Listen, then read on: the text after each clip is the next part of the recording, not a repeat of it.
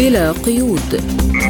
برنامج واسع الطيف نطلعكم فيه على آخر المستجدات على الساحة العربية والعالمية، حصريا من إذاعة سبوتنيك. تحية طيبة لكم مستمعينا الكرام، وأهلا بكم في حلقة جديدة من البرنامج يصحبكم فيها اليوم أنا عماد الطفيلي وأنا نغم كباس. والبداية بأبرز العناوين. سيناتور أمريكي يدعو لقتل الروس. أردوغان يدعو شعبه للتضامن بعد فوزه بولاية رئاسية جديدة. مفاوضات سودانية جديدة في جدة لتمديد الهدنة. الدفاعات الجوية السورية تتصدى لصواريخ العدوان الإسرائيلي على محيط العاصمة دمشق. لازلتم تستمعون إلى برنامج بلا قيود. أهلا بكم في التفاصيل التي نبدأها من مستجدات الشأن الأوكراني وإعلان السيناتور الأمريكي لينسي جراهام أن الروس يموتون نتيجة أنجح إنفاق للمال من قبل السلطات الأمريكية كجزء من المساعدة لأوكرانيا، وهو ما قالت عنه المتحدثة باسم الخارجية الروسية ماريا زخارفا أن السيناتور جراهام لديه ما يمكن مقارنته به، أدى أحد استثماراتهم إلى الحرب العالمية الثانية والمحرقة الهولوكوست.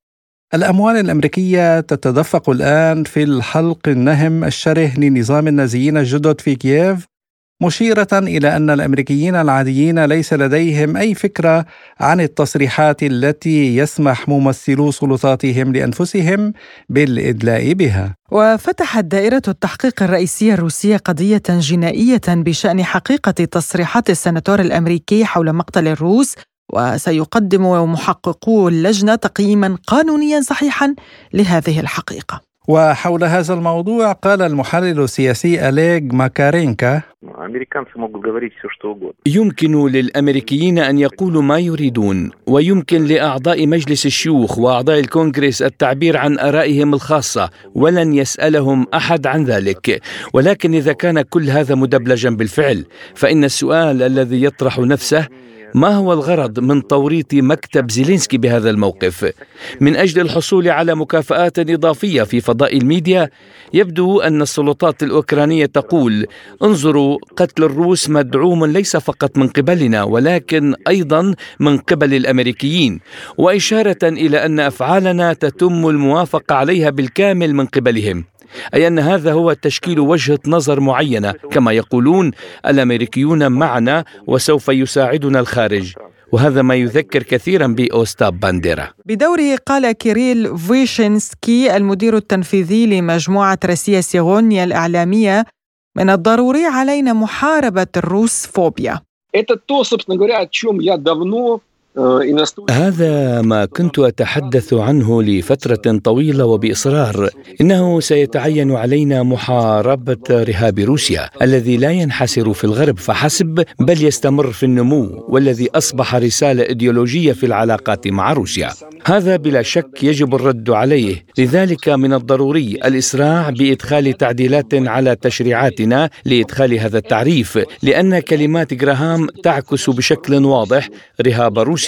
هذا ليس لتشويه مصداقية قواتنا المسلحة، فهنا من الصعب نشر الفتنة العرقية، بل لنشر مفهوم الرهاب الروسي. لذلك من الضروري تقديم مادة تنص على عقوبة جسيمة لمثل هذه الأفعال، وتسمح بإجراء تحقيق غيابي وملاحقة من يكنون هذا الكره لروسيا ويعملون على نشر الرهاب الروسي. هذا وأعلنت وزارة الدفاع الروسية أن القوات المسلحة الروسية شنت هجوما صاروخيا جماعيا على جميع المطارات الأوكرانية.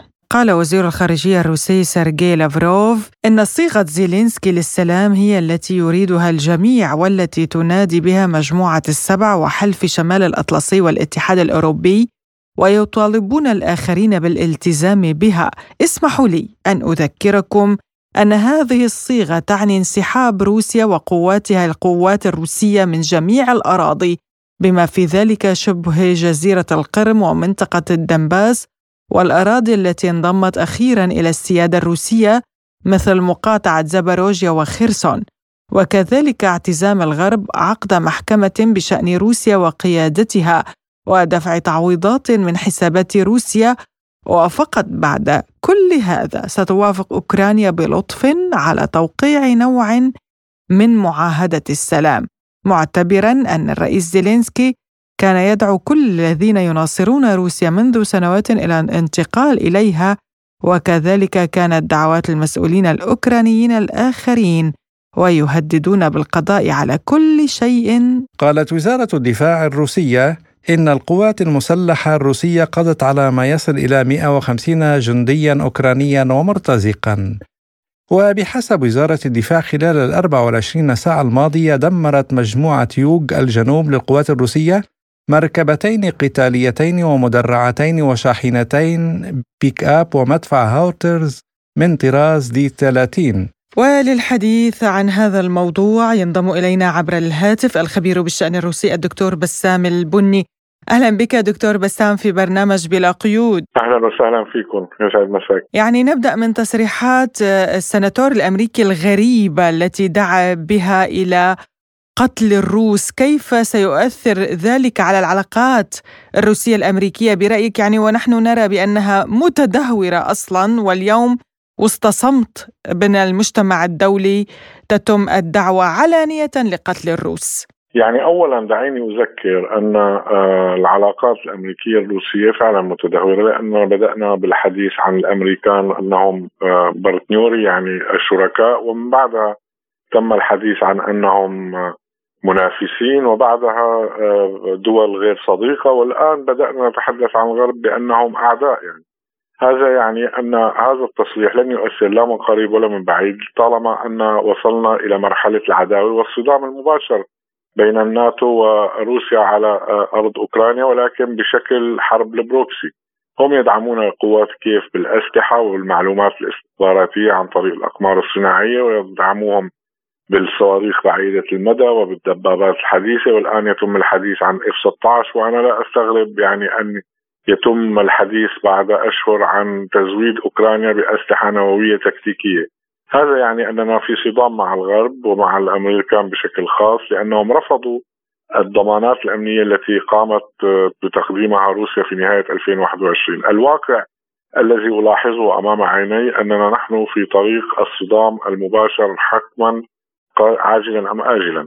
ولكن روسيا على ما أعتقد وبرأيي الشخصي روسيا تمارس سياسة ضبط النفس يعني الصبر الاستراتيجي إن صح التعبير، من أجل عسى ولعل أن يفهم الغرب أن روسيا فعلا جادة في الدفاع عن أمنها الاستراتيجي وأمنها القومي، وأنها يعني لديها من المدخرات من الذخائر والأسلحة والإرادة السياسية والعسكرية ما يكفي للدفاع عن حدودها وأمنها الاستراتيجي. وبالتالي يتخلى الغرب عن الصدام ويبدأ بسحب دعمه لكييف والقبول بالشروط الروسية التي تقدمت بها بنهاية عام 2021. والغريب هنا دكتور يعني أنه المجتمع الدولي مثلا يصمت على دعوات قتل الروس، وقبل السناتور الأمريكي رئيس المخابرات الأوكرانية دعا أيضا لقتل الروس. يعني لو أنه دكتور الموضوع منعكس، يعني لو أنه الروس دعوا لقتل الأوكران في العالم لو كانت قامت الدنيا ولم تقعد، لأننا كما نعلم أن وسائل الإعلام الغربية وكأنها بكبسة زر يعني تبدأ بنشر خبر ما. هم يعني يمنعون الوسائل الإعلام الغربية من التسليط على أي ضوء، تسليط الضوء على أي خبر يعني ضد الروس يقوم به الأوكران أو حتى الغربيون أنفسهم سواء أمريكان أو يعني لاحظي مثلا تصريح جوزيف بوريل ممثل الدبلوماسية الخارجية للاتحاد الأوروبي. هو يعني بالأصل مفروض أن يكون دبلوماسية يتحدث عن الحرب أكثر ما يتحدث عن الدبلوماسية. الدبلوماسية تتحدث عن السلام بينما العسكريون هم من يتحدثون عن الحرب. هو تحول وحول معه الاتحاد الأوروبي إلى آلة حرب، ولا أحد يعني ينتقد هذا الموضوع. أضيف إلى ذلك أنهم يفرضون عقوبات على روسيا ضد مصالحهم، ولا أحد يقول أننا نتضرر من هذه العقوبات أكثر من روسيا. إذا نحن أمام تجيش إعلامي وعدائي من قبل الغرب، ولكن ليس كل العالم. يعني هناك الصين مثلا تصرح أنه يجب عدم نشر عدم نشر الأسلحة النووية خارج أراضي الدولة المالكة لها. في إشارة واضحة لما طلبته روسيا بالضمانات الأمنية بسحب القوات النووية والتي تم نشرها بعد عام 1997 في شرق أوروبا. أضيف إلى ذلك هناك تصريحات من جنوب العالم ومن آسيا ومن دول الخليج العربي بأنها لا تقبل بإعداء الروس. هذا الصمت الأوروبي على الرهاب الروسي الذي يقوم به بعض المتطرفون، يعني دعيني أقول لك يعني ليندسي جراهام هو يعني يلقب هنا في روسيا على ما أعتقد ليد، لأنه هو يعني لم يتزوج حتى الآن، وهو مثلي ويهوى الرجال وهو الصبيان. فلذلك نجد أن هذا التكتيم على تصريحاته ما هو إلا ضمن الرهاب الروسي الموجود في الغرب. واضح. دكتور بسام أو أستاذ بسام، يعني دمرت روسيا جميع الطائرات بدون طيار في أوكرانيا من طراز بيرق دار، يعني برأيك هل ستعوض كييف هذه الخسارة بمقاتلات F-16؟ وهناك تحذير يعني من وزير الخارجية الروس سيرغي لافروف للدول الغربية، يعني يحذرها من نيتها تدريب طيارين أوكرانيين على هذه المقاتلات. أسعد الله أوقاتك أستاذ عماد. يعني بكل تأكيد لن تغير F-16 أي معادلة بالحرب ولو حتى دخلت F-35، وأوضح لك الأسباب. أولا الS-300 المضادات الدفاع الروسية S-300 تستطيع أن تصطاد طائرات F-16 بكل سهولة، والF-35 حتى وإن زودوا بها أوكرانيا يعني أحدث طائرة أمريكية موجودة، الS-400 تستطيع اصطيادها على مدى 200 كيلومتر على أقل تقدير. هذا يعني أنها ستكون فاشلة في تغيير أي معادلة عسكرية على الأرض. ولكن كما قلت لك أن الناتو وروسيا مصطدمان بشكل حرب البروكسيوم، يعني يدفعون الأوكران كقفاز من أجل الضرب في الخاصرة لروسيا، وهم يقتلون الروس سواء من الأوكران أو من روسيا نفسها بأيدي يعني بالأسلحة التي يزودون بها أوكرانيا. هذا يعني أننا نحن أمام يعني صدام مؤجل مباشر بين الناتو وروسيا، وبالتالي حتى وإن كان هناك الآن تزويد بالأسلحة لأوكرانيا ستستنزف روسيا هذه الأسلحة وستدمرها قبل أن يكون هناك صدام مع الناتو. عل وعسى أن يفهم الناتو كما قلت لك في مداخلتي الأولى أن عل وعسى أن نتجنب حرب نووية كارثية على كل العالم، لا يريدها لا روسيا ولا الغرب. ويعني حتى لافروف يقول في تحذيره أن لدى روسيا الوسائل اللازمة للرد على كل ذلك، يعني لا فائدة من تزويد أوكرانيا بهذه المقاتلات بكل تأكيد. طيب ماذا عن فوز أردوغان اليوم بالانتخابات الرئاسية التركية؟ يعني نعلم بأن أردوغان حاول أن يكون في منطقة وسط في الأزمة الأوكرانية. اليوم هل يمكن أن يقوم بعد أن نجح بهذه الانتخابات وفاز بها أن يصبح وسيطاً في محادثات سلام بين موسكو وكييف؟ كانت اسطنبول كانت أنقرة هي في حالة وسيط في بداية الأزمة في 2022، وقد وصلنا إلى مذكرة التفاهمات بين أوكرانيا وروسيا وقبلها تقريبا الطرفين وبدأوا يناقشوا الموضوع الفني فيها، ولكن جاءت عندها رئيس وزراء بريطانيا وقال لهم لا، يجب عليكم الحرب عن أي سلام تتكلمون. تبعه أيضا وزير الدفاع الأمريكي وأصرح على نفس التصريح. ولكن أنا أعتقد أن تركيا اليوم غير مؤهلة لأن تكون وسيط لوحدها، لأن الأزمة هي يعني الموضوع الأوكراني هو جزء بسيط من المعادلة التي تقوم عليها قواعد الاشتباك بين أوكرانيا وروسيا. هي جزء بسيط جدا وجزئية بسيطة من المعادلة. المعادلة هي معادلة اقتصادية سياسية عسكرية، وهناك عالم متعدد الأقطاب يجب تشكيله وبدأ يتشكل بالفعل وتبدو ملامحه. فتركيا لا يمكن لها أن تكون لوحدها برأيي أنا الشخصي وسيطا، بل يجب أن تكون عدة دول ومن ضمنها تركيا، لما يميز العلاقة المميزة بين الرئيسين أردوغان وبوتين. وتركيا يعني اختارت أن لا تفرض عقوبات على روسيا لمصلحتها الشخصية وليس على سواد عيون روسيا يعني. ولكن لا ننسى أنها عضو في الناتو وأنها تزود أوكرانيا في طائرات برقدار، وأن هناك حديث عن افتتاح مصنع للبراخدار على الأراضي الأوكرانية، وهذا ما صرح عنه نائب وزير الخارجية الروسي حين قال أن هذا يقوض دور، على ما أعتقد بما معناه لكي لا أكون مخطئا، يقوض دور تركيا كوسيط. ولكن أنا باعتقادي الشخصي بوتين وأردوغان على تفاهم وعلاقة جيدة، ويجدوا دائما حلا وسط في المواضيع الشائكة التي تجمع البلدين لما لمصلحة البلدين من هذه العلاقة، لأنه كلما اشتبكت تركيا مع روسيا كلما استفاد الأنجلوساكسون، وكلما قامت روسيا وتركيا مع بعضهم كلما استفادت روسيا وتركيا في آن واحد استعادة استقلالهم السياسي والقرار السيادي الخاص بكل الدولتين. طيب أستاذ بسام، الممثل الخاص للصين لشؤون أوراسيا دعا إلى وقف إطلاق النار في أوكرانيا وترك الأراضي التي اختارت الانضمام لروسيا. هل يعني هناك فرصة لمبادرة السلام الصينية بعد هذا التصريح برأيك؟ يعني أولا دعني أنوه إلى أن المبادرة الصينية هي مبادرة واقعية، لذلك رحبت بها روسيا مع بعض التحفظات، لأن الصين يعني تفهم حقا ماذا تريد روسيا من وراء هذه العملية العسكرية، وتفهم أن العملية العسكرية جزء بسيط من المعادلة التي تحدثت عنها قبل قليل. ولهذا أنا أعتقد أن مبادرة روسيا بالمباركة للمبادرة الصينية كانت من أجل إعطاء الصين الضوء الأخضر للذهاب للغرب والحديث معه، لعلم روسيا المسبق أن الغرب لن يقبل بالمبادرة الصينية.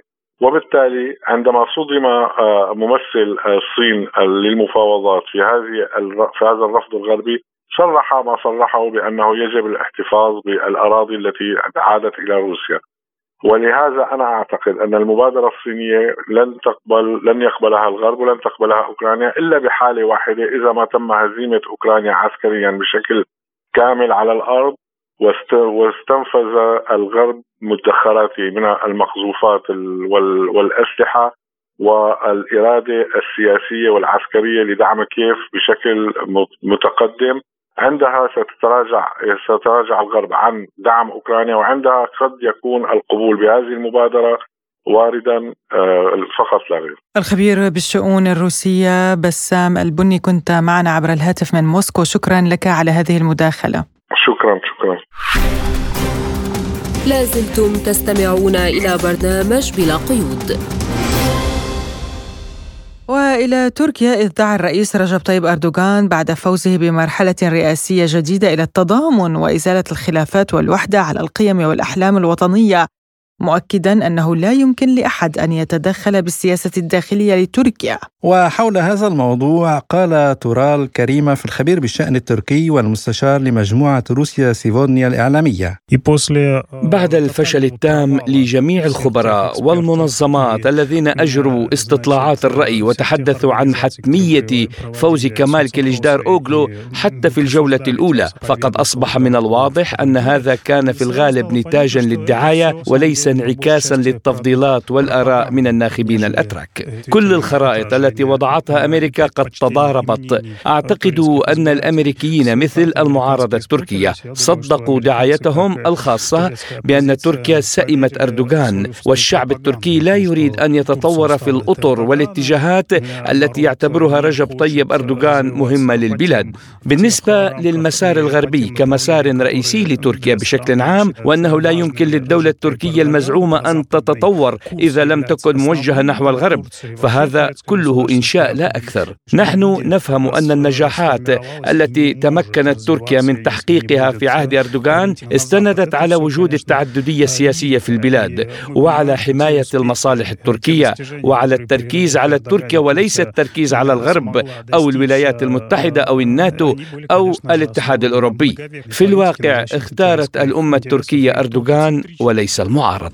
وقال المتحدث باسم الرئاسة الروسية ديمتري بيسكوف إنه لا توجد احتمالات فورية للقاء بين الرئيس الروسي فلاديمير بوتين ونظيره التركي رجب طيب أردوغان، لكنه بالتأكيد سيعقد بطريقة أو بأخرى، سيحدث هذا، لكن حتى الآن لا توجد تقديرات للوقت، موضحاً أن محادثة هاتفية بين بوتين وأردوغان قد تتم قريباً. وللحديث عن هذا الموضوع ينضم إلينا عبر الهاتف الخبير بالشأن التركي طه عودة أوغلو.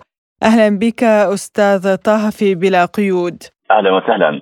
يعني هذا الفوز لأردوغان بولاية رئاسية جديدة، كيف سيغير وجه السياسة؟ ما هي أولويات الرئيس لهذه المرحلة والتي تختلف عما بدأه في نهاية ولايته السابقة؟ يعني أنا أتصور أعتقد يمكن القول بأن هناك هذا الفوز الذي جاء بطعم التحدي، وخاصة كانت النسب متقاربة ما بين الحكومة أو التحالف الحاكم والمعارضة على خلاف الانتخابات التي جرت خلال السنوات الماضية. هناك أنا أتصور تحديات كبيرة بالنسبة للرئيس رجب طيب أردوغان، والتحدي الأكبر هو الاقتصاد والوضع الاقتصادي. سوف يعود إلى الواجهة كأهم بند في أولويات الحكومة الجديدة والسياسات النقدية المتبعة، خاصة هي سوف تحدد من وجهة نظري مصير انتخابات البلدية القادمة التي سوف تجرى بعد 10 أشهر في مارس المقبل. كما تعلمين أيضا كان هناك وعود من قبل الرئيس رجب طيب أردوغان لأنه الرجل الوحيد أو الزعيم الوحيد الذي يستطيع أن إيجاد حل هذه المشاكل الاقتصادية، لذا أعتقد هذا التحدي الأكبر. هناك تحدي آخر متعلق بالعلاقات الخارجية. لاحظنا أن العلاقة مع الغرب فاترة خلال الفترة الأخيرة الماضية، وحتى مع الولايات المتحدة الأمريكية هناك حالة من الشد والجذب. كيف سوف يتم التعامل مع هذا الملف؟ وأعتقد هو مسار يعني جدل وبحث سوف يتم نقاشته خلال المرحلة المقبلة. علاقة أنقرة مع موسكو معروفة علاقة جيدة، وتصوري سوف تشهد هناك تطور كبير، خاصة لاحظنا الرئيس الروسي بوتين يعني تواصل وكان من أوائل الذين هنأوا الرئيس أردوغان. ولذا أعتقد هذه هي، تحدثنا عن الوضع الداخلي والوضع الخارجي، هذه أهم هي التحديات التي تواجه الحكومة الجديدة أو الولاية الجديدة للرئيس رجب طيب أردوغان. أستاذ طه، يعني ما هي التغييرات الكبرى المتوقعة في الحكومة وكيف سيدير أردوغان تحالفاته في البرلمان؟ يعني أنا أتصور أعتقد هناك سوف يتم تغيير جذري في البلاد، وخاصة فيما يتعلق بالوضع المتعلق بالداخل التركي. أشارت لك بأن هناك رسائل وصلت للرئيس التركي رجب طيب أردوغان على الرغم من النصر الذي حققه، وصلت من الشارع التركي بأنه تم التمديد لك لولاية جديدة، ولكن يجب أن تفهم بأن هناك شريحة كبيرة لم تصوت لك، وهذا دلالة واضحة على أن أردوغان سوف يعمل بجد، ويجب أن يكون الفريق الذي يعمل معه في نفس المستوى. لذا سوف يكون هناك اختيار كبير وتدقيق في الاختيار من وجهة نظري، وخاصة في الملفات الاقتصادية، والملف الاقتصادي هو الأهم. ممكن أن نلاحظ أن هناك فريق عمل جديد يختلف عن الفريق الذي تبعناه خلال السنوات الماضية، سياسة خارجية مختلفة عما تبعناها خلال العامين الماضيين للتعامل مع الملفات الإقليمية والدولية، خاصة مع انخراط أنقرة في ملفات عديدة خلال السنوات الماضية. طيب، يعني إذا خرجنا قليلا إلى العالم، إلى القضايا الدولية، سوريا اليوم على رأس الأولويات ربما لإكمال ما بدأه الرئيس أردوغان في نهاية ولايته، أيضا الكرد الأكراد، ليبيا، يعني ما تصورك لهذه الملفات الساخنة؟ وأيضا العراق، هناك عملية عسكرية تركية في العراق. يعني موضوع نعم جميل جدا، وأعتقد أنا بتصور المرحلة المقبلة على السياسة الخارجية سوف يبدأ أو بتكملة ما بدأه الرئيس رجب طيب أردوغان خلال الفترة الماضية. في بدايتها الأول أعتقد الملف الأول سوف نتابعه بعد أسابيع تقريبا، الملف المصري وصل إلى مرحلة النضوج بعد العلاقة التركية المصرية واللقاءات على مستوى الوزارة الخارجية. سوف نلاحظ لقاء تركي مصري قريب على مستوى الرؤساء. الموضوع المهم والأهم وجهة نظري هو الموضوع السوري، العلاقة مع دمشق. أيضا لاحظنا أن على مستوى الوزراء الخارجية الوزير المقداد مع تشاوش أولو خلال الفترة الأخيرة الماضية حديث يتم حاليا تداوله هنا في أنقرة عن لقاء مرتقب ما بين الرئيس الأسد والرئيس أردوغان، ولم يتم تحديده حاليا بعد وضوح الصورة، وأقصد موضوع الانتخابات. أعتقد أنقرة سياستها المقبلة سوف تكون سياسة تصالحية، سياسة تنسيق وعمل مع كافة الجهات، لأن أي خطوة خارجية ممكن يكون لها انعكاس بشكل كبير على الداخل التركي، ويؤثر على الاقتصاد كما أشرت لك. الأولوية الأساسية بالنسبة للحكومة التركية هي الاقتصاد. فيما يخص الأزمة الأوكرانية برأيك كيف ستستمر المعارضة في العمل، وهل فوز أردوغان حليف روسيا يعني خسارة للكتلة الغربية التي كانت تأمل في تغيير المسار السياسي لتركيا؟ يعني أنا أتصور أعتقد أنقرة مع فوز أردوغان سوف تستمر في سياسة التوازن فيما يتعلق بالوضع في أوكرانيا وعلاقتها مع روسيا. سوف تشهد علاقة تطور كبير، خاصة إذا شاهدنا أن أنقرة استفادت الكثير فيما يتعلق بالدور الإقليمي الذي كسبته خلال المرحلة الماضية في أزمة الحبوب، ولكن سوف توازن في علاقتها مع الغرب والولايات المتحدة الأمريكية وإقناع الدول الغربية بأن ما تقوم به هو لمصلحة المنطقة، وخاصة فيما يتعلق بالعلاقة مع روسيا وعدم امتداد أو اتساع هذه الأزمة الروسية الأوكرانية إلى منعطف خطير. الخبير في الشأن التركي طه عودة أوغلو، شكرا جزيلا لك على هذه المداخلة. شكرا. لازلتم تستمعون إلى برنامج بلا قيود. وللحديث عن ذات الموضوع وعن تأثير فوز أردوغان على العلاقة مع دمشق، ينضم إلينا عبر الهاتف من هناك عضو المكتب السياسي في الحزب القومي السوري الاجتماعي الأستاذ طارق أحمد. أهلا بك أستاذ طارق في برنامج بلا قيود. تحياتي إليك وللمستمعين الأعزاء جميعا. يعني أبدأ مما قاله ضيفي من أنقرة الأستاذ طه عودة أوغلو، قال بأن أردوغان ينوي أن يبدأ هذه الولاية الرئاسية الجديدة بتصفير المشاكل مع الشرق، وربما هناك قمة بين أردوغان والأسد قريبة. فهل تعتقد أنه بالفعل يمكن اليوم أن يبدأ نية جديدة أردوغان باتجاه الشرق؟ إذا كان أردوغان سوف يبدأ ولايته الرئاسية الجديدة بتصفير مشاكل ولكن بشكل حقيقي هذه المرة، فأكيد أن سوريا سوف ترحب بهذا الأمر. تعلم سوريا بأن تركيا هي دولة جارة لها حدود طويلة جدا معها، من غير المصلحة السورية أن يكون هناك عداء، أن يكون هناك مشاريع مضمرة كما كان في عام 2011، أن يكون هناك عدم تفاهم بين البلدين. كل هذه المسائل هي تصب في عكس مصلحة الشعبين سواء في تركيا أو في سوريا. نحن نحتاج للعلاقات المتبادلة بين سوريا تركيا وتركيا لحل كل المشاكل العالقة. أول تلك المشاكل هي كما صرحت الدولة السورية مرارا وتكرارا بأن هناك الملف الأول هو خروج قوات الاحتلال التركية من كل الأراضي السورية كاملة. هذه مسألة في غاية الأهمية. المسائل الأخرى طبعا تتعلق باللاجئين وتتعلق بعودتهم التي يجب أن تكون عودة منظمة وليس عودة تعود عليهم أن تكون وبال عليهم كما كان خروجهم.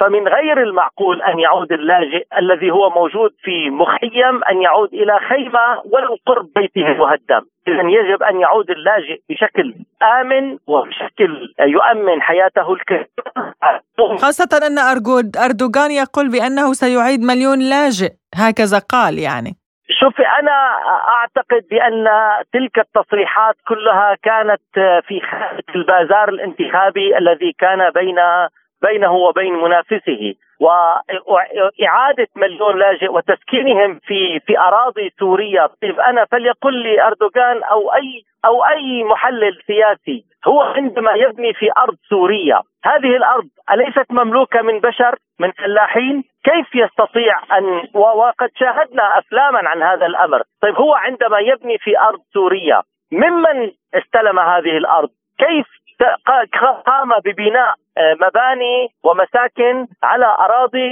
هي ليست ملكه؟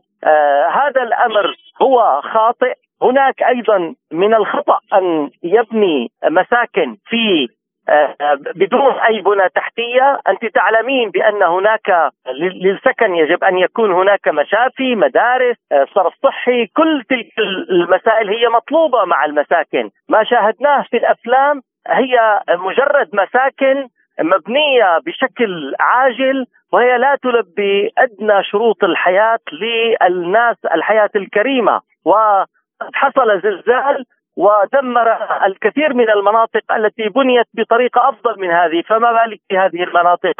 هذا الأمر كله لا نريده، نريد أن يكون كل شيء منظم وأن يكون بين الحكومتين، ولا بأس في أن تسوى الأمور العالقة سياسيا بين البلدين. لكن أستاذ طارق، الرئيس التركي أعلن يعني مباشرة عقب فوزه بالانتخابات الرئاسة بأنه سيعيد طبعا يعني ما قاله خلال الحملة، عودة النازحين السوريين إلى ديارهم، وهناك مشروع سكني ينفذه مع قطر. يعني برأيك، قراءتك لهذا المشروع؟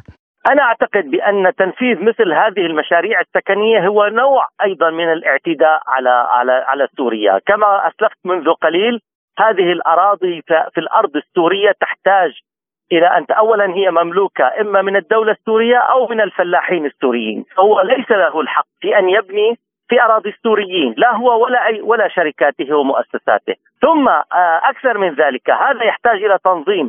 العمران هو ليس بناء مسكن فقط، هو بناء مسكن متصل كما قلت بالمشافي والمدارس، هو نظام حياة كامل. أي تغيير، هل يحق للحكومة السورية مثلا أن تبني مساكن في الأراضي التركية في أنقرة مثلا أو في اسطنبول؟ لا، ولا أي دولة يحق لها أن تمارس هذا الأمر. هذا أيضا أنا أعزوه للبازار كما قلت الانتخابي. يجب أن يكون هذا الأمر كله بالتنسيق ما بين الحكومتين ووفق القانون السوري. إذا كان هذا الأمر سيأتي بأموال قطرية أو غير قطرية من أجل مساعدة الدولة السورية على تسكين شعبها وإيجاد المساكن له طبعا، أعني وأن يكون هناك إيجاد عمل أيضا مع المساكن، أي تطوير البنية الاقتصادية في الدولة، فهذا كله مرحب به. أما أي صيغ أخرى فأعتقد بأنها صيغ ملتبسة خارجة عن القانون وخارج عن المنطق أيضا. نعم، شكرا جزيلا لك. عضو المكتب السياسي في الحزب القومي السوري الاجتماعي طارق أحمد كنت معنا عبر الهاتف من دمشق. شكرا لك أستاذ طارق. شكرا لك. شكرا. لازلتم تستمعون إلى برنامج بلا قيود. ومن تركيا إلى السودان، إذ أبدى الجيش السوداني وقوات الدعم السريع استعدادهما لتمديد اتفاق جدة لوقف إطلاق النار في البلاد، والذي ينتهي قريبا بعد أن ساهم في تحقيق بعض الهدوء في المواجهات التي اندلعت بين الطرفين قبل 6 أسابيع. وجاء ذلك بعد ساعات من إبداء قوات الدعم السريع في بيان استعدادها الكامل لمواصلة المباحثات ومناقشة إمكانية التوصل إلى تجديد اتفاق وقف إطلاق النار والترتيبات الإنسانية، قائلة إنها تواصل مراقبة الهدنة لاختبار مدى جدية والتزام الطرف الآخر للمضي في تجديد الاتفاق من عدمه. وفي تعليقه على هذا الموضوع قال لبرنامجنا الخبير في الشأن السوداني محمد الأسباط: وفقا للخطاب الإعلامي لكل الطرفين أنهما يتجهان إلى تهدئة، ولكن وفقا للمعطيات على الأرض فإنه من الواضح أن الطرفين ما زالا على قناعة بأن الحسم العسكري هو الحل لصراعهما الذي بدأ في 15 أبريل الماضي. تم يعني اختبار الهدنة أكثر من مرة، يعني هذه هي المرة 13، وإذا تم تجديدها ستكون الهدنة 14، ولكن دائما ما يتم خرق الهدنة، وبالتالي ستظل الهدنة إذا تم تمديدها أيضا اختبار جديد لإرادة الطرفين في إنهاء الحرب. وعن حث والي دارفور السكان على حمل السلاح للدفاع وعن كيفية رد فعل أطراف النزاع السوداني على ذلك يقول الأسباط: هنالك ردود أفعال رافضة وردود أفعال صامتة، ولكن مثل هذه الدعوة ستصب مزيد من الزيت على الحرب المشتعلة أصلا، خصوصا وأن دارفور إقليم مضطرب ويعاني من صراعات عرقية وصراعات هوية وصراعات على الموارد بتعدد عرقي وقبلي، ووجود السلاح سيشعل النار ويزيد يعني امتداد رقعة الحرب. بكل تأكيد سيؤدي إلى حرب قبلية، يعني لأن هنالك تعدد وتنوع قبلي ثري جدا في دارفور. وجود السلاح في يد الناس سيسهم في إشعال مزيد من الحروب يعني. وعن حالة سكان السودان المعيشية والحياتية في ظل هذه الأحداث يضيف الأسباط: كلما امتد أمد الحرب كلما زادت معاناة الناس في المجاعة، في نقص في الإمدادات الدوائية، نقص في الإمدادات الغذائية، نقص في الخدمات، الكهرباء، المياه، المواصلات، الاتصالات، وستحول حياة الناس للجحيم وستعيد السودانيين للعصر الحجري. حل هذه المشكلة يتم من خلال إيقاف الحرب والضغط من أجل إيقاف الحرب. وفيما يخص دور الولايات المتحدة والسعودية والدول الأخرى لتسوية النزاع في السودان، يقول الأصباط: لا يمكن أبدا أن تكون الهدنة فعالة ما لم تكن هناك رقابة فعالة. آلية الرقابة الحالية تتكون من 12 شخص، فيهم 3 ممثلين للدعم السريع و3 ممثلين للجيش و3 ممثلين لكل من الولايات المتحدة الأمريكية والسعودية، وهذا عدد قليل جدا لا يكفي أبدا لمراقبة وقف إطلاق النار، وآلية يعني ضعيفة القدرات ما لم يتم تعزيز آلية الرقابة على وقف إطلاق النار والتحقق من الالتزام بالهدنة. فمن الصعب بمكان أن يكون للسعودية وأمريكا أي دور حاسم في إيقاف الحرب. وفي نهاية المطاف سيلجأ الطرفين للجلوس إلى الحوار، ولكن حتى الآن لا يمتلكان الإرادة السياسية للجلوس على طاولة التفاوض. حتى الآن يعني يتوهمان بأن بمقدور أحدهما حسم الصراع عسكريا. إذا لم يكن هنالك ضغط دولي حقيقي بالإضافة إلى الضغط الداخلي يمكن أن يستمر أمد الحرب، ولكن الآن الضغط الدولي يتزايد في حالة تصاعد، خصوصا بعد الاجتماع الأممي الشهير قبل 3 أيام في أديس أبابا الذي ضم الأمم المتحدة والاتحاد الأفريقي والجامعة العربية ومنظمة إيجاد، واتساع رقعة المناشدات من الاتحاد الأوروبي إلى مجموعة الترويكا إلى منظمات المجتمع المدني والإعلام في مختلف أنحاء العالم. أتوقع أن يؤدي هذا الضغط إلى الدفع بالطرفين إلى طاولة التفاوض. استمعنا إلى مداخلة الخبير في الشأن السوداني الأستاذ محمد الأصباط. لازلتم تستمعون إلى برنامج بلا قيود. وإلى سوريا، حيث أفاد مصدر عسكري سوري بأن إسرائيل نفذت عدوانا جويا من اتجاه الجولان السوري المحتل، مستهدفا بعض النقاط في محيط دمشق، فيما تصدت وسائط الدفاع الجوي لصواريخ العدوان وأسقطت بعضها، واقتصرت الخسائر على الماديات. وفي تعليقه على هذا الموضوع قال عضو أكاديمية القضايا الجيوسياسية الدكتور علي الأحمد لبرنامج بلا قيود: بتقديري أنه هناك إصرار على أن بالنسبة لإسرائيل أن تبقى الأوضاع في المنطقة غير مستقرة، لأنها تعيش على عدم الاستقرار، هي تتغذى على عدم الاستقرار، أي استقرار يعادي إسرائيل. وإسرائيل عندما استشعرت أن هناك يعني على الأقل تفاهمات أولية بين الدول العربية تجلى بعودة سوريا إلى جامعة الدول العربية، هذا الأمر لا يؤاتيها على الإطلاق، وهي لا تريد هذا الأمر، إن كانت يعني إن عادت سوريا أو أي تفاهمات أخرى مع تركيا، أي تفاهمات بين إيران والسعودية، كل هذه الأمور لا تؤاتي أبدا المنهج الإسرائيلي، باعتبارها هي حاملة طائرات متقدمة للغرب.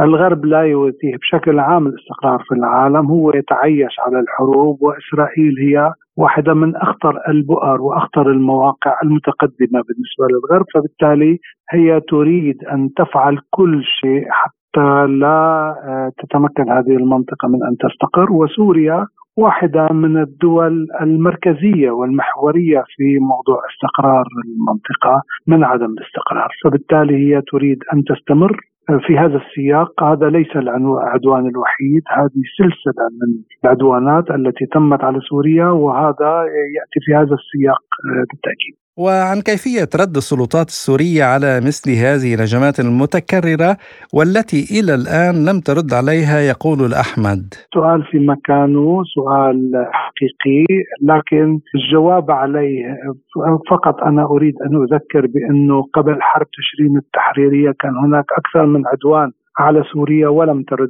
سوريا. في تلك اللحظة أو في ذاك الوقت كانت سوريا تراكم قواها، كانت تراكم، وأنا لا أبرر على الإطلاق، ولكن كانت تراكم قواها ولا تريد أن تكشف أسرار في ذاك الوقت السامة ومجموعة الأسلحة. أنا لا أقول أنه الآن تراكم قواها عسكريا سوريا، ولكنها أيضا تراكم قواها. هذا لا يعني على الإطلاق أنه الرد يجب أن لا يأتي، يجب أن يأتي، ولكن أولا التعافي السوري هو الرد الأهم التعافي على كافة المستويات، التعافي على المستوى المجتمعي، السياسي، الاقتصادي، العسكري، بكل هذا. الرد يجب أن لا يكون فقط عسكريا. كلمة الرد فورا يخطر للذهن هو الرد العسكري. الرد العسكري واعد الأشكال، ولكن أن تتعافى سوريا ككل هو الرد الأكبر حقيقة. وهنا سوف تتمكن سوريا أولا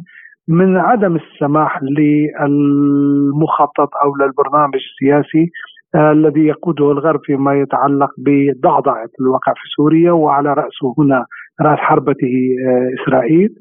عندما لا يتمكن هذا الغرب من فعل ذلك، فبالتالي سوريا سوف تكون قد قدمت الرد الأكبر. وواحد من أشكال الردود هو ردة الفعل العسكرية التي هي أيضا هامة جدا، ولكن هذا متروك للقيادات العسكرية ولتقدير الموقف. واحد. اثنين، عندما يكون العدوان ليس له نتائج سياسية وليس له نتائج عسكرية كبيرة، يجب أيضا أن يكون الرد مدروس، بحيث لا تعطيهم فرصة أنه يقوموا بعدوان أكبر.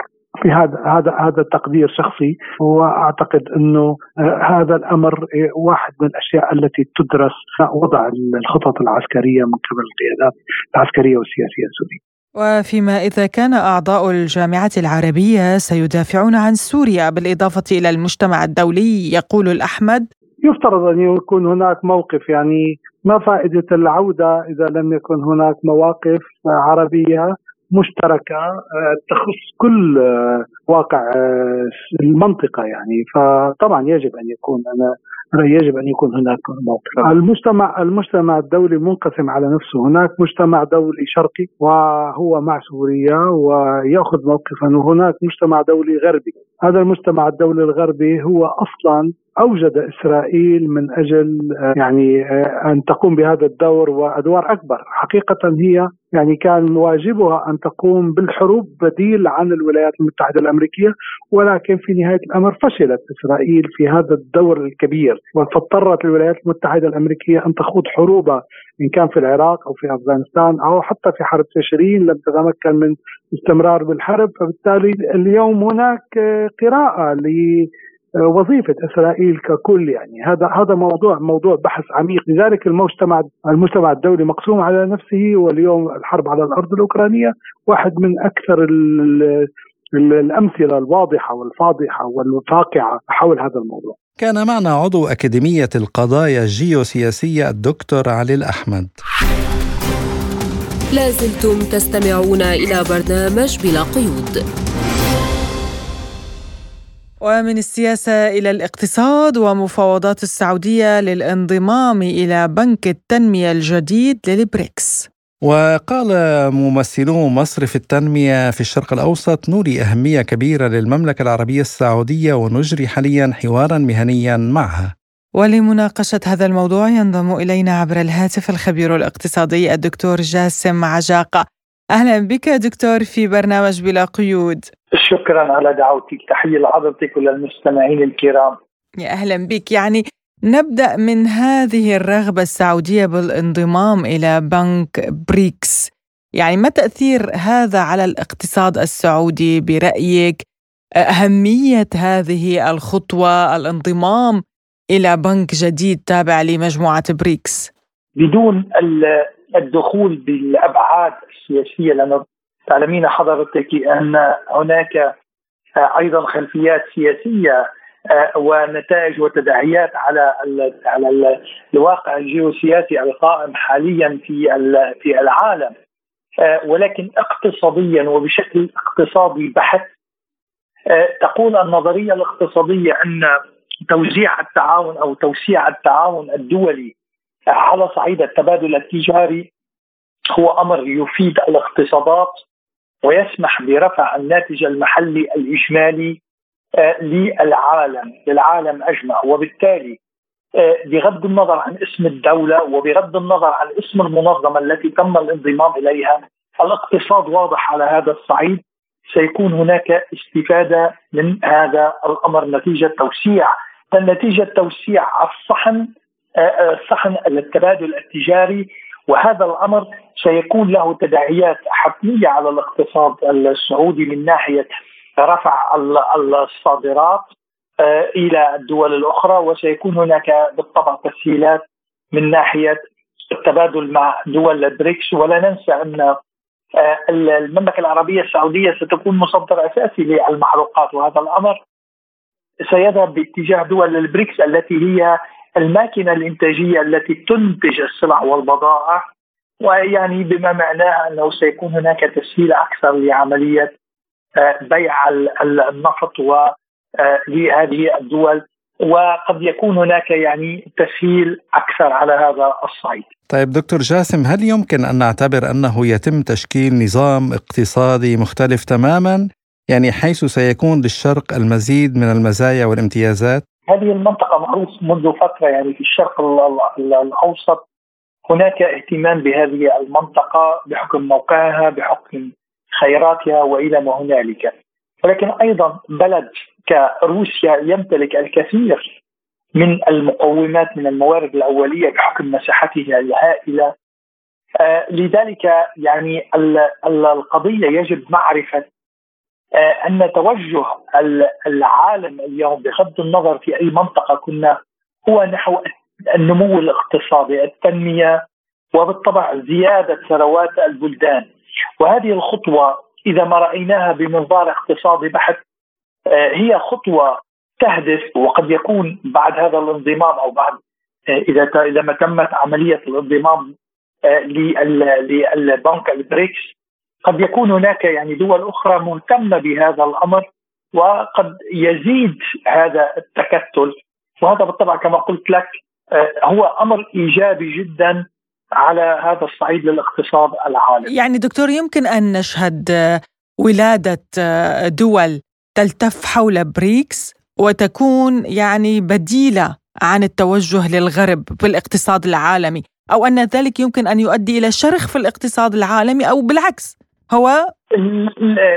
اسمحي لي سيدتي، اليوم هناك نظام اقتصادي عالمي قائم. هذا النظام الاقتصادي العالمي لا يمكن كسره بين ليلة وضحاها، يحتاج الأمر إلى سنوات كثيرة لحقيقة طي النظام الاقتصادي الحالي القائم عالميا. يجب معرفة أن تعديل بميزان القوى يلزمه ترجمة فعلية على الأرض من ناحية سوية الاتفاق، من ناحية التنمية، لأنه ما يلزم العالم وخاصة دول البريكس هو أمر من اثنين، يعني أما يتحقق الأمر الأول أو الثاني أو الاثنين معا، ولكن بدون هذا الأمر سيبقى الأمر غامض على هذا الصعيد. ما يحتاجه الأمر الأول هو تطوير الأسواق الداخلية لدول البريكس. نحن نعلم أن دول البريكس من ناحية عدد السكان هناك كم هائل. خذي مثلا على صعيد المثال لا الحصر دولة كالصين، عدد سكانها هائل ولكن هناك فقر. إذا نمت الصين سوقها الداخلي ستخلق سوق استهلاكي جديد كبير، وهذا الأمر سيسمح لدول البريكس الأخرى بالتصدير لهذا السوق، وهذا ما سيزيد من النمو الاقتصادي على كل هذه الدول. نفس الأمر ينطبق على الهند التي أصبح اليوم عدد سكانها الأعلى في العالم، وفقط الصين من ناحية عدد السكان. إذا طورت سوقها الداخلي وحاربت الفقر ونمت ستزيد من القدرة الشرائية لمواطنيها، وهذا الأمر سيتطلب الاستيراد من دول البريكس الأخرى. هذا الأمر الأول. الأمر الثاني إيجاد أسواق يعني تكون فيها الدول لها قدرة استهلاكية كبيرة كتلك الموجودة في الولايات المتحدة الأمريكية وأوروبا، والتعاون معها وتوسيع البريكس بهذا الإطار. ولكن بالمطلق هذا الأمر يتطلب وقت، وليس بين ليلة وضحاها يتم الانتقال إلى نظام جديد. قد تكون هذه الخطوة الأولى، وقد تكون الأزمة الروسية الأوكرانية والتوتر في العلاقات حول جزيرة تايوان قد تكون هذه دوافع تسريع تسرع من عملية التحول، ولكن كما قلت لك هناك حاجة للوقت، يعني الوقت لا يمكن اختصاره بسهولة. الخبير الاقتصادي الدكتور جاسم عجاقة، شكرا جزيلا لك. شكرا لك سيدي. لا شك أن العلاقات السورية التركية في حال تحسنت، يعني خاصة بعد عودة انتخاب أردوغان، وهذا شيء مشجع بالنسبة لروسيا ولسوريا، يعني ويتم حل أمور كثيرة منها مسألة انسحاب الجيش التركي من شمال سوريا، وهذا ما سيتم فيما بعد. يعني هناك بعض الحديث يعني حول هالموضوع، وبالنسبة للنازحين السوريين سيكون شيء إيجابي أيضا. نعم، ولكن يا عماد يعني اليوم هناك إدلب ما زالت خارج سيطرة الدولة السورية، ما زال الإرهاب هو المتحكم بها، التنظيمات الإرهابية، وهذه التنظيمات يعني دعمت بدرجة أولى من تركيا ومن بعض الدول العربية، وفي مقدمتها قطر التي ما زالت على موقفها والتي ما زالت تعاند تطبيع العلاقات مع سوريا. يعني نقطة الخلاف الأساسية أعتقد يا عماد هي إدلب. نعم، لكن فيما بعد يعني بعد أن ينهوا مسألة ملف النازحين السوريين، يعني لن يتم بسرعة، لكن الاتجاه الصحيح بهذا الاتجاه الإيجابي عودة النازحين، العودة الطوعية الآمنة إلى المناطق التي تسيطر عليها الدولة السورية بالدرجة الأولى، وبالإضافة إلى مسألة إدلب وغيرها وتحريرها من تطهيرها من العصابات الإرهابية التكفيرية. وأعتقد يعني أنا أستشف بأنه في المستقبل تركيا ستكون موافقة على خروجها العسكري بعد أن يتم يعني تخيير هؤلاء الجماعات الإرهابية، إما أن يعني يلقوا السلاح وينتهي أمرهم، وإلا سيكون هناك عملية عسكرية فيما بعد. ولهذه الأسباب وغيرها بالطبع رأى المراقبون بأن فوز أردوغان بولاية رئاسية جديدة هو جيد بالنسبة للمنطقة العربية أكثر من معارضه ومنافسه. نعم، المعارض كليجدار يعني أعلن بأنه سيلجأ إلى الولايات المتحدة، إلى التبعية الأمريكية خلينا نحكي. هلا أكيد الرئيس أردوغان أيضا له علاقات جيدة مع الولايات المتحدة ومع الناتو، لكن يحاول أن يكون هناك عنده استقلالية من التبعية الأمريكية. لكن هذا زعيم المعارضة التركية أعلن وبشكل علني أنه سيكون تابع للولايات المتحدة الأمريكية، وهنا الفارق يعني. لازلتم تستمعون إلى برنامج بلا قيود. وإلى موضوعنا الأخير الذي يبدأ بتساؤل: لماذا تصدر الدول الخليجية مؤشر الرق العالمي؟ على الرغم من الجهود التي تبذلها الدول العربية والخليجية لتحسين حياة المواطنين والمقيمين فيها، فقد كشف مؤشر الرق العالمي لعام 2023 أن السعودية والإمارات ضمن أعلى 7 دول على قائمته الخاصة بانتشار العبودية الحديثة التي تشمل دول عربية أخرى. ويرصد التقرير وضع العبودية الحديثة خلال الفترة ما بين 2016 و2021 حسب ما ذكرت مؤسسة ووكبري الأسترالية في تقريرها الذي نشرته. وتحتل السعودية المرتبة الرابعة عالمياً، بينما تأتي الإمارات العربية المتحدة في المرتبة 7 على قائمة مؤشر الرق العالمي. وطرح البعض تساؤلات عن أسباب تضمين هذه الدول ضمن تقرير مؤشر الرق العالمي، لا سيما وسط الجهود التي تبذلها الحكومات الخليجية لتحسين جودة العمل والحفاظ على حقوق العمال سواء مواطنين أو وافدين. من جانبه اعتبر المحلل السياسي والاستراتيجي السعودي الدكتور فواز كاسب العنزي في حديث لسبوتنيك أن هذا التقرير لم يأخذ بعين الاعتبار الكثير من المعايير. تصريحي على هذا المقال الذي جعل المملكة العربية السعودية والإمارات والكويت من ضمن الدول التي في مؤشر الرق ما زالت للأسف الشديد حسب هذا التقرير من هذه الوكالة The Walk Free. أعتقد بأن هناك معايير لم تأخذ بعين الاعتبار، وغياب مفهوم الثقافة الاجتماعية لدى هذه المنظمة، وأيضا عدم متابعتها للتطور الذي يحدث في المملكة العربية السعودية ولا سيما في ال6 سنوات الأخيرة والتي عاشت المملكة العربية السعودية التنمية السياسية، وهي مجموعة من الاستراتيجيات ووضع الأهداف في جميع أبعادها العسكرية والاقتصادية والاجتماعية والسياسية والفكرية وأيضا الدينية، جعلت هناك تصحيح في كثير من السياسات داخل المملكة العربية السعودية وتطوير لجميع الأجهزة الحكومية المعنية بموضوع العمالة وموضوع أيضا حتى العادات والتقاليد بما يتوافق مع الشريعة الإسلامية.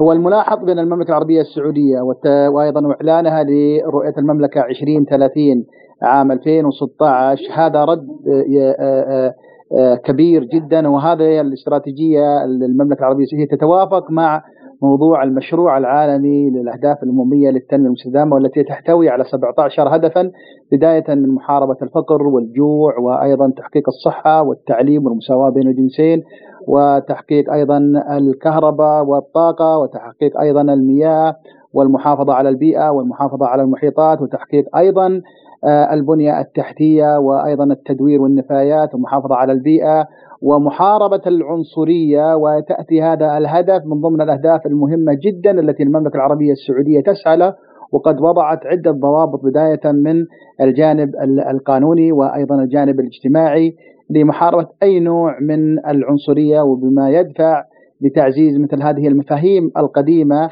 التي للأسف الشديد كانت منتشرة في البلدان العربية وكثيرا من ولايات المملكة العربية السعودية هي تأخذ بعين الاعتبار سياستها الداخلية والتي تعتمد أيضا على القرآن الكريم وأيضا على سيرة الحبيب صلى الله عليه وسلم الذي يحقق المساواة والعدالة. المملكة العربية السعودية هي تبحث عن الرفاهية وتبحث عن السعادة وعن الرخاء ليس فقط للمواطن وإنما للمقيم والسائح وأيضا العمال. وفيما يتعلق بموضوع العمالة ونظام العمل، يرى العنزي أن هناك تطورا كبيرا في المملكة في هذا الصدد. هناك أيضا تطور في موضوع نظام العمل والعمال وأيضا تطور هذه الوزارة، وزارة الموارد البشرية والشؤون الاجتماعية التي هي معنية في هذا المجال، والذي ولله الحمد لاحظنا بأن هناك كثيرا من التطور في الجانب الاجتماعي بما ينعكس على الجانب جودة الحياة لجميع من يعيش على أرض المملكة العربية السعودية، أرض السلام. أنا أعتقد بأن مثل هذه المنظمات للأسف الشديد هي تخضع لتأثير مباشر من بعض الدول ذات النفوذ، الولايات المتحدة الأمريكية. الكثير أستاذ وائل يعلم بأن موضوع القوة أصبحت ليس فقط على القوة العسكرية والنفوذ العسكري، وإنما هذه من ضمن القوة الجديدة والحديثة وهو التدخل بشؤون البلدان داخلية من خلال هذه المنظمات التي تأتي قد تكون بشكل مباشر تحت إشراف هيئة الأمم المتحدة للتدخل بشؤون البلدان. ولكن نحن في المملكة العربية السعودية وأنا كقارئ لهذه السياسة بأن موضوع الرق والله الحمد منذ إعلان على عهد الملك فيصل لم يكن هناك أي نوع من الرق التقليدي، وإنما ما تتحدث به هذه المنظمة من خلال المعاملة القسرية للعمالة، من خلال أيضا الزواج القسري. هناك عادات وتقاليد كانت في المملكة العربية السعودية والمجتمعات العربية، ولكن الآن مع التطور ومع أيضا التغير الثقافي والفكري بما يتوافق مع القرآن الكريم وأيضا شريعة الحبيب صلى الله عليه وسلم أعطي هنا جميع الحقوق الإنسانية، سواء حقوق لكبار السن، حقوق للشباب، حقوق المرأة، حقوق المعاقين، حقوق أيضا العمالة الوافدة. جميع هذه المملكة العربية السعودية هي ترعى بهذا بعين الاعتبار. وما تشكيل هيئة حقوق الإنسان ومنظمة أيضا حقوق الإنسان إلا دليل واضح على هذا الجانب أن المملكة العربية السعودية تحارب أي نوع من الرق. أيضا تعاون المملكة العربية السعودية مع هيئة الأمم المتحدة في تقريرها والرفع في هذه التقارير التي تحمي جميع المجتمعات داخل المملكة العربية السعودية بأي نوع من الرق.